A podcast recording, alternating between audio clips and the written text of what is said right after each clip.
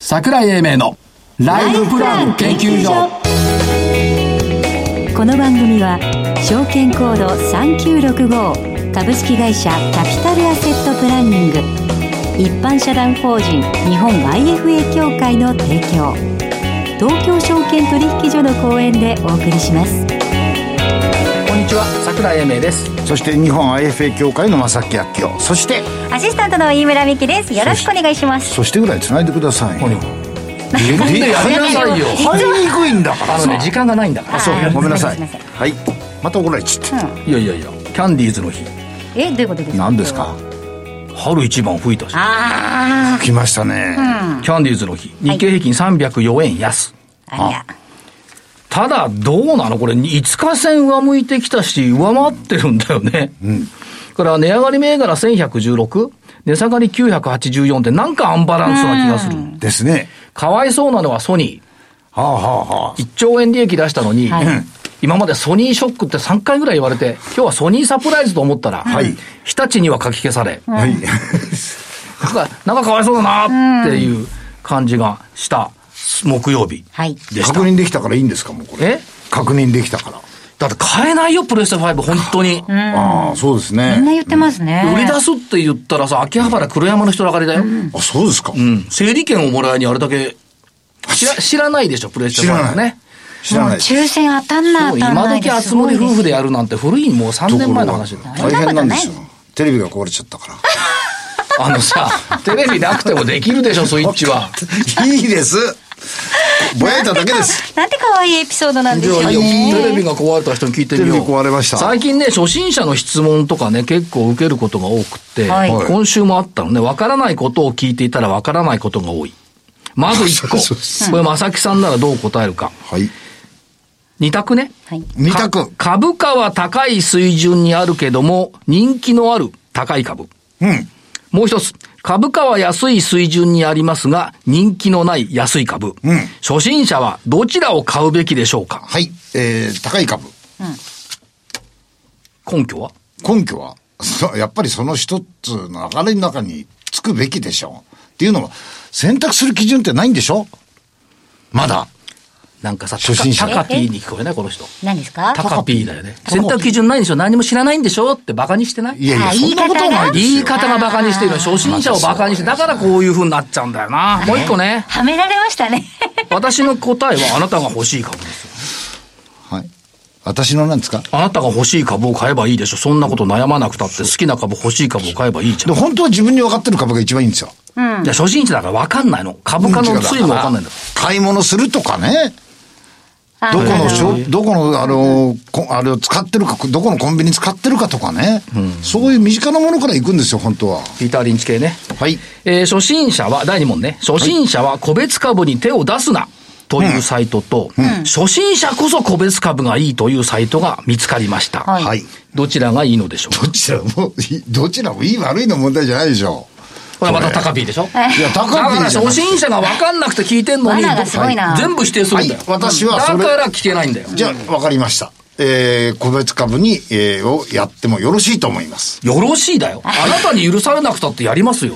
いや、いい、そうでしょね、答だからねえ世よの中のね、このタカピーがね、いなくなったら初心者もっと分かりやすいと思うよ。そうですかね。まあ今、正木さんはたまたま横文字もカタカナも使わなかったから許してあげるけど、あ、これ。あ、そこに行った。そうよ。ああ、横文字なるべく使わないようにしてるんですよ。ししなかったよね。はいその代わり理解度が深まらないけど。ということで先週の銘柄。なんでもいいそんなことないですよまさきさん正木さん自体がよく個別株がいいって言いながらほとんど理解していないグッドパッチ。理解してますたまたま丸。私。東芝丸。ポエック丸。フロイント産業丸。NCN 丸。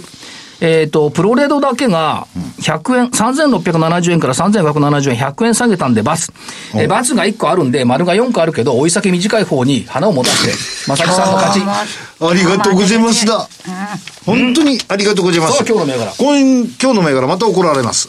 えー、っと、3844コムチャです。えーなぜかといえば、まあ、あの、おデジタルソリューション、えーわかりやすく言えば飛行機の予約サイトですとか、こういうところを構築している会社ですね。えーっと、2日の日にですね、ええー決算説明会があって、はいえっ、と、基礎のところでちょっと不良採算の案件があったんですが、これも一掃できる。それから、デジタルうトランスフォーメーションとコムチャトランスフォーメーション。この辺のところのビジネスプランが非常に構築できたんで、えー、二桁成長が継続できるのではないかというふうに考えました。以上でございます。はい。わかりやすい。基礎の不採算案件って何だったえいや、それは個別には開示されませんでしで、た。会社の業用を今説明したじゃない。飛行機の予約システムとか。はいはい。はいこっちがちょっと良くないんだ、今。うんところがね、あ、あの、不採算案件もね、だから、説明間違ってる。いや、間違いない。わかりやす金く融だ説とか明しよやっうとて。るのにさ、なんでわざわざ今のところ良くない飛行機の予約案件持っ金て融くるかもな。、書いてあるんですか金融の財務システムなんですよ。こいれや、書わいかてりあにるくいんっでてすよ。書わいてあるものはラジオじゃ分かんないかでりしょやすいのが一番いいじゃないですか。まったく。はい。でわかりませんでし小渕がた言う。言うならばタイミングは、あれは3月入ってからですね。はい、どうぞ。理由は配当、年4回配当なんですよ。はいそうですね。で配当前に買買う、あるいは配当落ちで、あの、起こったところを買う、どっちかなんです。今ちょっと中途半端なんだよね。あなるほものにはタイミングというのが必要。来週が楽しみ。あ。ど。はい。ヘッドウォーター明日4011。はい。この間お越しいただきましたね。はい。源流。篠田社長がパワーアップしちゃってさ、ああれ以上に超元気。昨日45分間喋りまくり。へえ。おお。対談やってたんだけど。はいはい。はいほんで、ズームでやるじゃない。うん。手のグーとパーがすごいでっかいん だよ。ずーっとあの何ですか何の情報ですか、それ。はいや、二人でズームで対談してた。はい。ああ、グーとパーが大きい。グーとパンが大きいから、いもう、進歩が毎日進歩してるって言ってたから、ヘッドウォーター。でも、2万円台だよ、もう。えー、びそっうくだり。ね。いいものはいい。いや、確かに。幕開け、4479。これも来ていただきました。えーっと、まあ、アメリカのおフィンテックの会社とお提携なんかもしましたけども、基本的にはサービステスト販売の EC というふうな認識を置きたい。から、えーっと、動物行動医療センター。はい。業績あ、久しぶりですね業。績いいんだよね。いいですね。あちこちペット飼ってる人増えてるから、というところで3つでしょ東京かこう半導体のおフォトレジスト、やっぱいるよね。韓国とかにこう出してるんですけど、去年、一昨年か出さなくなった時のあの反応を見ると、こいつは絶対必要なんだなっていうのがよく分かった。なるほど。それでいいか、4つ。四つ。四つでいいですか4つでいいですよ。あそうですか以上以上4銘柄で、この後ゲストの方のご登場です。はい。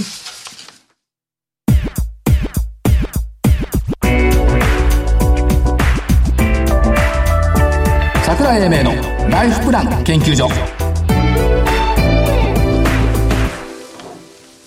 それでは本日のゲストをご紹介します。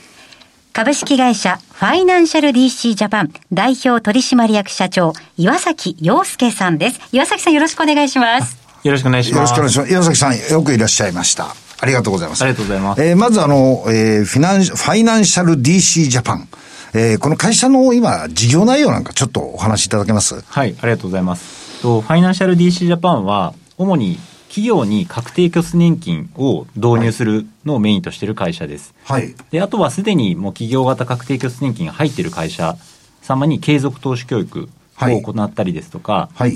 あとはその企業に確定拠出年金を導入するノウハウを金融マンですとか、はいあと保険の方とか事業の方向けはいに研修をしていると、まあ、この主に3つの事業がメインでございます。ああ、あの、そうすると DC が周りのことを、まあ、広く。そうですね、やってらっしゃ DC るをと。かあのカバーしてるって感じですね。なるほど、カなバーるしてほど。なはい。るほど。あの、岩崎さん、あの、略歴を拝見するとですね、はい某お有料 N 証券から、えー 海外勤務もご経験なさったり、はいピカピカの状況で、えー新たにこの IFA ビジネスですか、はいうん、この辺を立ち上げられたりして、その辺のところってどうしてですかそうですね。やっぱりもともとサラリーマンになった時から、なんか自分でやってみたいなって思いはあったんですけども、あ、そうなんですか。はい。うん。で、まあ、あの N 証券さんで修行させていただいて、はい。で、まあ、海外行かせていただいた時に、ええまあ、ちょっと一旦営業から離れてですね、なんか現場を見た、考えた時に、はい。まあ、ちょっと自分で独立してやってた方が面白いんじゃないかと。ほうほうほう。で、その時にちょうど友人からその IFA の誘いを受けて、はい。で、IFA って面白い働き方だなとはいはい思はっいてはい。、帰国をしたらもう IFA になったって感じで 帰す。国したら IFA になって た。なってたわけじゃないですね。あ、まあ、準備してやめて、準備して。なりました。はい。そうですよね。今、あの、基盤は名古屋ですかあ、そうですね。拠点は名古屋なんですけど拠も、点ええただお客様は本当に全国にいらっしゃって、まあ、そういうのも IFA の面白いところですよね。全国に。はい。もう沖縄もいますし、北海道もいますね。はい。ほうこれあれですか、あの、DC 関係のお客さんなのか、それとも、金融商品仲介業の IFA のお客さんなのか、あ、どちら今の話は IFA の話で、はい。はい。あの IFA ね、北海道から沖縄までいますし、はい。あ、DC でもいますね。はあ北海道から沖縄まで。それ、まさか、あの、行くわけにいかないですよね、フィジカル。なんで最近もうこれはコロナのおかげといったらあれかもしれないですけども、はいやっぱりそのオンラインでの営業っていうのが普通になってきてるので、はい。結構名古屋にいながらにして北海道から沖縄までカバーできるようになってきてますね。おーはい今やっぱりそうすると、あの、IFA の、あの、部門で言っても、はい新たに、えーこの資産運用、うん資産形成しようという人たちって、はい岩崎さんの目から見ると増えてますかあ多分増えてると思いますよ。おーやっぱり株式市場すごい活況ですもんね。なるほど、言なっるてもほど。はい。やっぱり株式の方。でも、あれでしょう、あの、岩崎さんはどちらかというと、まあ、投資信託を使ったりして、はいポートフォリオ的なものを構築して、うんで、まあ、長期のアドバイスをしていくっていう、そんなビジネスモデルですよね。あそうですね。なんで IFA の方も、うんそのもともとやっぱり結構長期投資をやっていこうという思いでやってまして、はいでその延長線上でこの DC ですね、はい確定拠出年金ってすごいいいなってことに気づいて、はい。でこの会社としてはちょうど2年ちょっと前に創業した会社なんですけども、はい。もうこの会社では確定拠出年金の導入っていうのを中心にやってて、ででもも今は結構 IFA の仕事がよりもその確定拠出年金の方に結はい構特化して動いてるような感あ、じです。そうなんですか。まあ、ぶぶっちゃぶっちゃけで すね。はい。まあ、IFA のあのビジネスってどちらかというとポートフォリオを作って、うんまあ、そこを毎日、まあ、いじることないですよね。まあ、そうですね。ですよね。ですから、ある一定期間ごとに、まあ、ポートフォリオの見直しをしたり、うんリバランスをしたりしていけば、ある程度、こう、きちっとしたものを作っておけば安定してるとそうですね。いうことですよね。はいそれじゃあ、この DC の方の、はいあのーちょっとお聞きしたいのは、はいこの、うん、確定拠出年金って、うん企業経営者とかそういう、あの、あるいは企業で働く人たち、はい。どんなメリットがあるんですかと、メリットはすごいあるんですけども。すごいある。あの、確定拠出年金って基本、なんか60歳まで出せないんでしょうとかですね。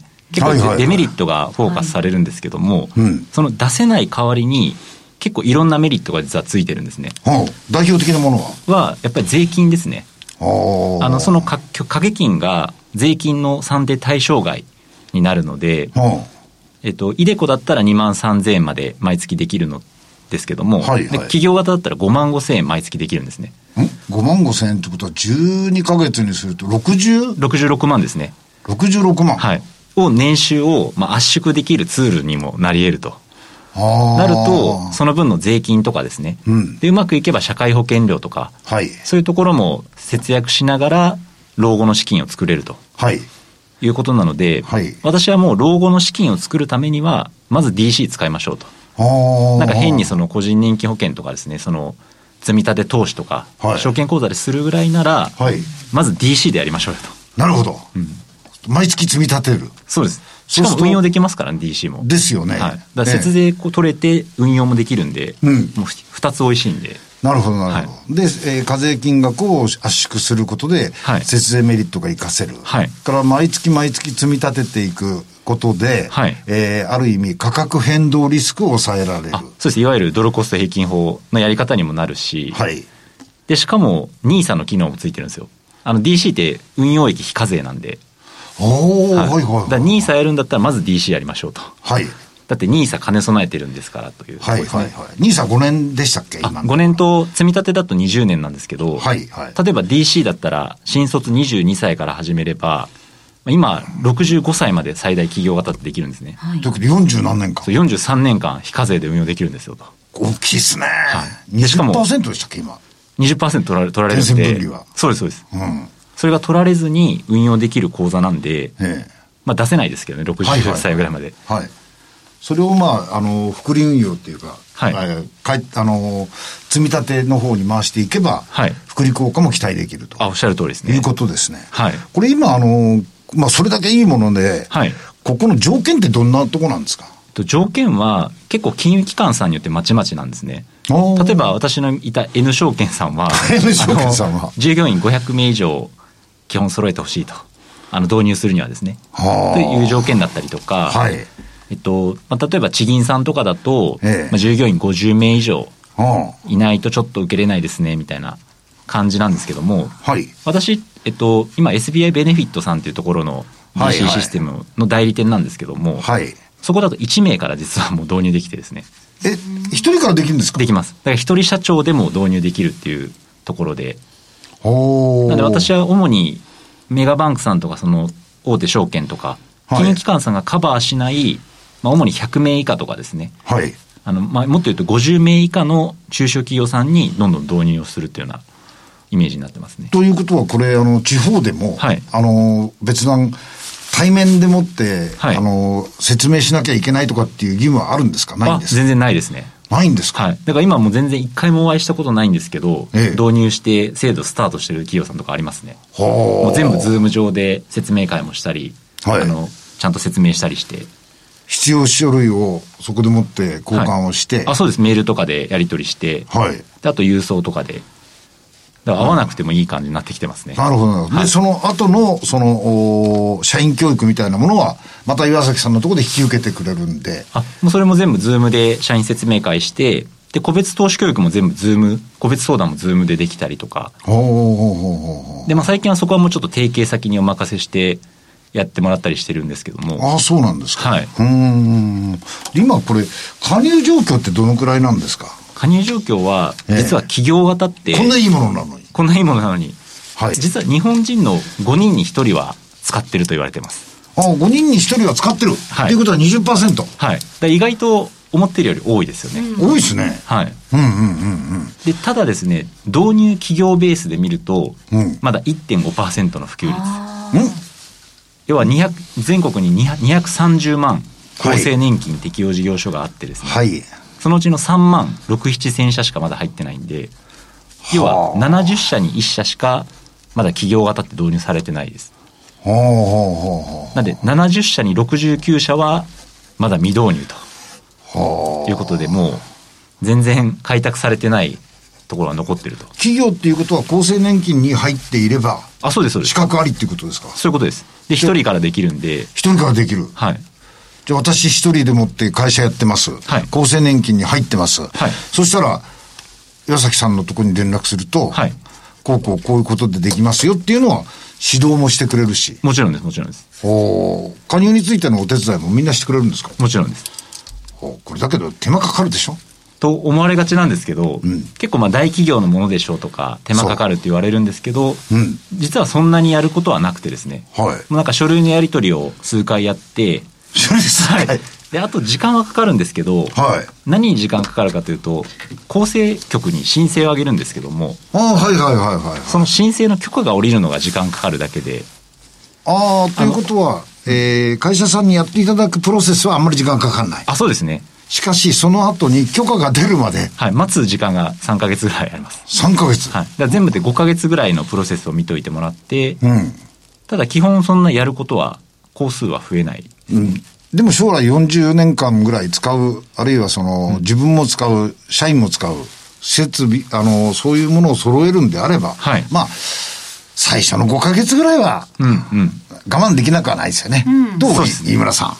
話聞いてて。話聞いてて、いや、本当にあの、周りでも割とこういう話出てきましたので、どんどんどんどん広まってほしいですよね。当たり前になってくれると、もう身近じゃないのがなかなか踏み出せない一歩だったりもするので、そうですねうんうんあの、企業がこういうのをもう導入してますよっていうのさえ広まってくれれば、あとはあ私たちなんかついていきやすいかなと思いますけど。ですよね。はい。まあ、こういう、あの、投資信託等であれば、株式市場を、あの、活用するわけですから、間接的に株式市場への資金のお供給にもなるということもメリットですよね。そうですねはい。じゃあ、岩崎さん、あの、このビジネスにかける思いをですね、はいえー最後語っていただけますか。あはいありがとうございますそうですね私自身この本当確定拠出年金って日本に必要な制度だなと思ってまして、はい。でまあ、さっき言ったあの普及率1.5%なので、うんうんうんもう本当に多く1.5%少しでも多くの企業さんにこの制度の良さを理解して使っていただきたいとはいいうのが思いです。なるほなどん。で、まあ、今あのどんどん広めていってるんですけども、んまあ、いろんなパートナーとか作りながらですねもう業界自体を活性化していって、うん。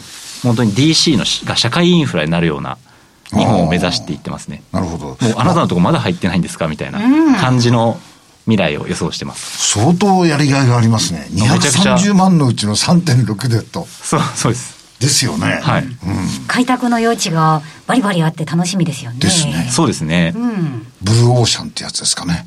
はい多分、あるところで多分臨界点を超えてくるはずなので、急激にこう普及するところは来るとは思ってます。なるほど。はい。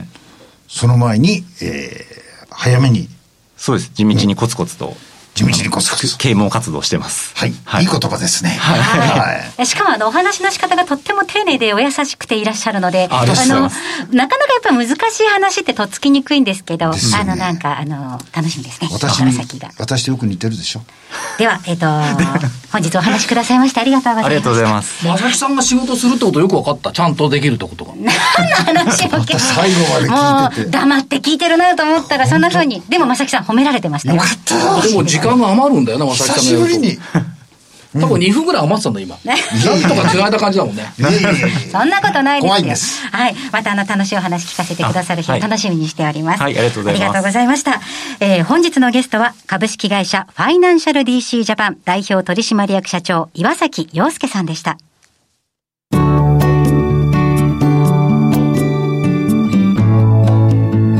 今週のライフスイート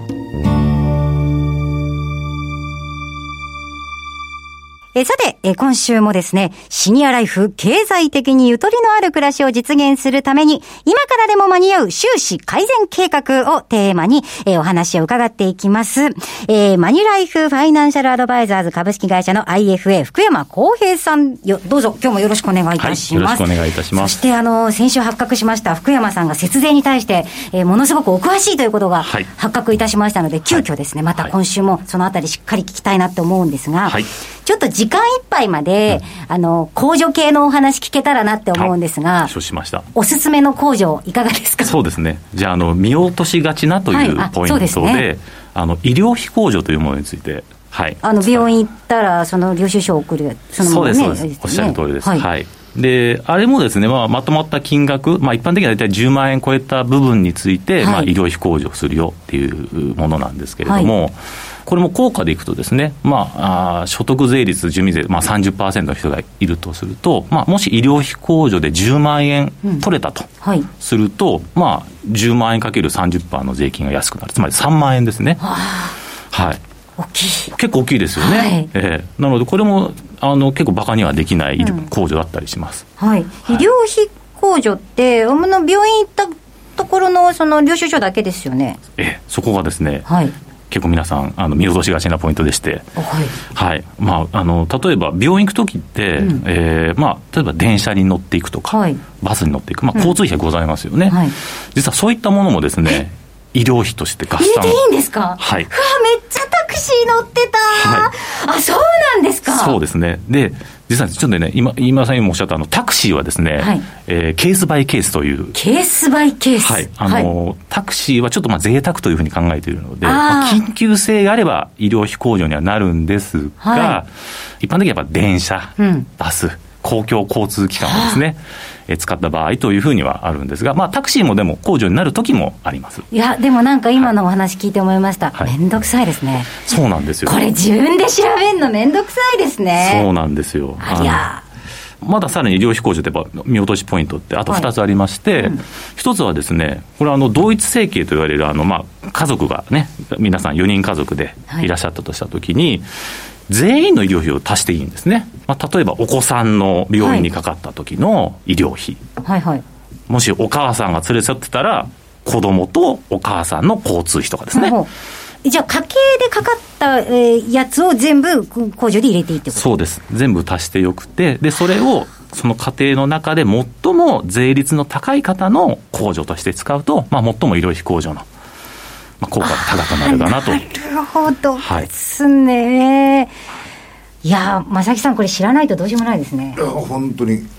あの多分ね確定申告をしたことのない人はなかなかわかんないねそうですよね。まあ私も個人事業主なので、自分でやったことがあるからなんとなくお話わかりますけど、あれもまためんどくさいですから。ですねっていうか、でも私今まで IFA さんって結構その、投資とか運用についてばっかりお話、あの、するのかなって思ってたら、あの IFA さんによっては、これだけ節税について教えていただけるんですね。そうですねあの IFA はそれぞれみんなこうバックグラウンドっていうんですか、強みを持って、それぞれ持っているので、まあ、例えば私のように会計事務所、税理士、えー事務所出身のものは税務に強かったり、保険にも詳しかったり、まあ、あとはそうですね、IFA は証券、運用にも詳しいという、いろんな方がいらっしゃると思います。はい、ありがとうございました。何か節税に困ったら、まず福山さんのところに行けばいいですね。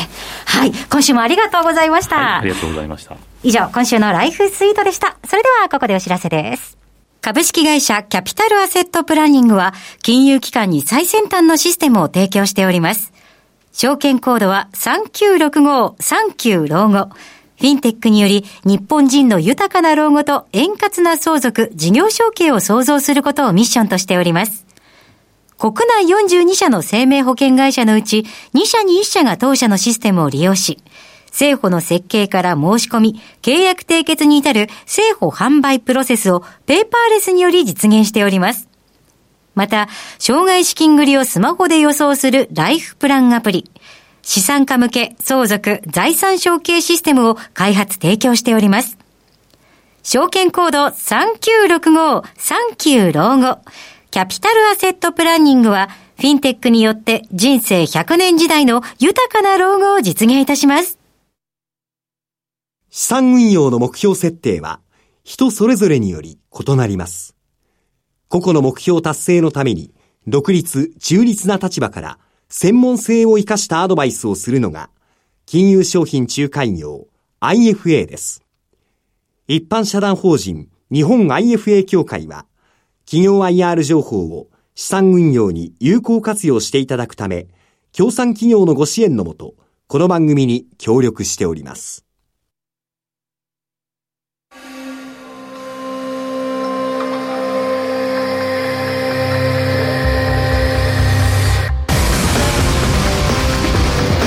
桜井英明のライフプラン研究所この番組は、証券コード3965株式会社キャピタルアセットプランニング、一般社団法人日本 IFA 協会の提供、東京証券取引所の講演でお送りしました。なお、この番組は、投資、その他の行動を勧誘するものではありません。投資にかかる最終決定は、ご自身の判断で行っていただきますようお願いいたします。今正木さんにはい。説教したんですけど、はい、聞いておりました、横で。投資教育とか言うから、日本では根付かないんだと、うんこれをどう変えるかはい。